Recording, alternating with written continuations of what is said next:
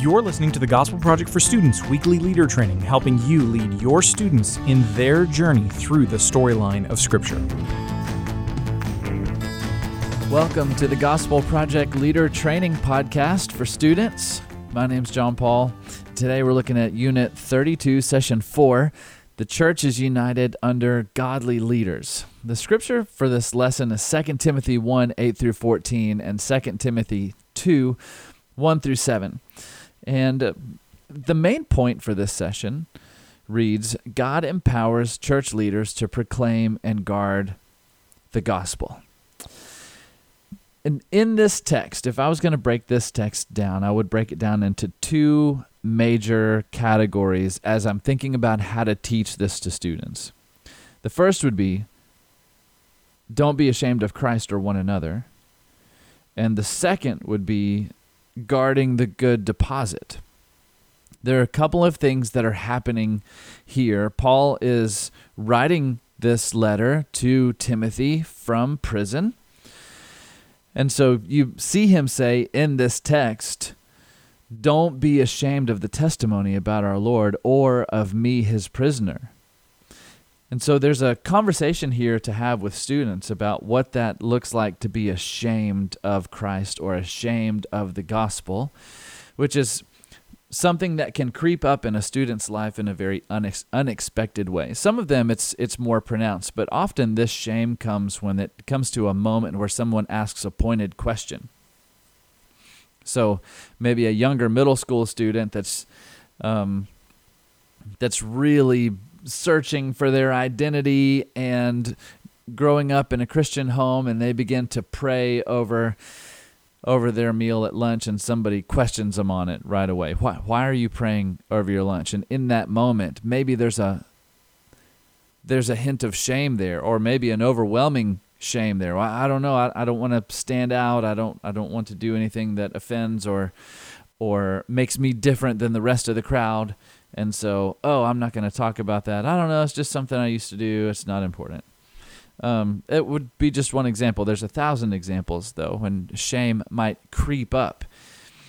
And so, what does it look like to be unashamed of Christ? And, and what are the things that we know about the gospel and we know about Jesus that allow us to, um, to take joy in Christ and to take joy in the gospel and to not be ashamed. There's also that not being ashamed of one another and this call to unity and solidarity that we see throughout Scripture.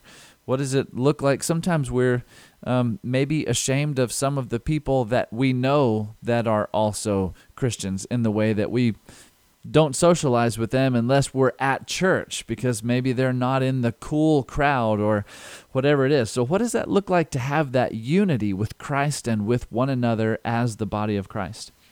And so, there's also the conversation of guarding the good deposit as Paul words it to Timothy. What does that look like? And there's several things under that in that second Timothy passage of being strong in grace teaching others uh, and entrusting that truth to other faithful men who will who will teach others.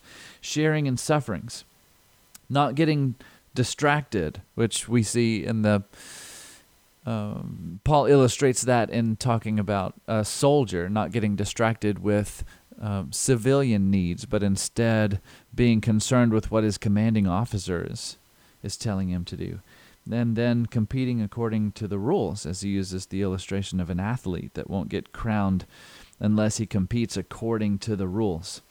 All of these things play into guarding that good deposit. And so, this conversation with students, I think, can be a really fruitful, very practical conversation as you dig into why someone might be ashamed of Christ or someone else. And then how that would trickle into this responsibility to guard this good deposit. Often, you know, e- even with the main point here um, being that God empowers church leaders to proclaim and guard the gospel, often this may be something that students say, well, that's for a pastor to do, that's for the leaders of my church to do.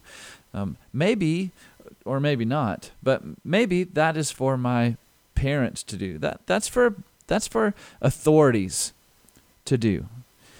And the truth of this, and I think something that can be exciting conversation is to to bring this down to them to say hey this responsibility is not someone else's. If you claim Christ this responsibility is yours. Once you have the light of the gospel in you you are now part of the body of Christ and that body of Christ is called to make disciples and to be a light in the darkness. And so what is our responsibility, not as necessarily a pastor or a missionary, but a son or daughter of Christ? Because our occupation is what we get to do, but our identity is who we are in Christ. And as believers, we are sons and daughters of Jesus Christ. And so, in that identity, we're called to be strong in grace we're called to teach others this gospel message so that the gospel message can continue to move throughout the generations. We all have this gospel message because somebody else took this charge seriously and told us so that we can now tell someone else and so on and so on. And sharing in sufferings, why, why is this important enough for us to be reconciled with the fact that we might share in suffering? Over the gospel at some point. What does suffering look like? What does it mean to to live life in a way that uh, sacrifices some of the things that we might want or some of the comforts that we might enjoy? This is a great place to to inject the Christ connection that says because Jesus died to serve the church, pastors and leaders and all of us, uh, anyone that claims Christ, are called to live sacrificially to serve the church as well. So, uh, this really can be some great conversation and some conversation that gives you a great insight to where your students are and what their understanding is of their own ownership of their faith. Hope this is helpful for you as you teach this session. Again, thanks for tuning in to the Gospel Project Training Podcast um, for student ministry leaders, and we will see you next time.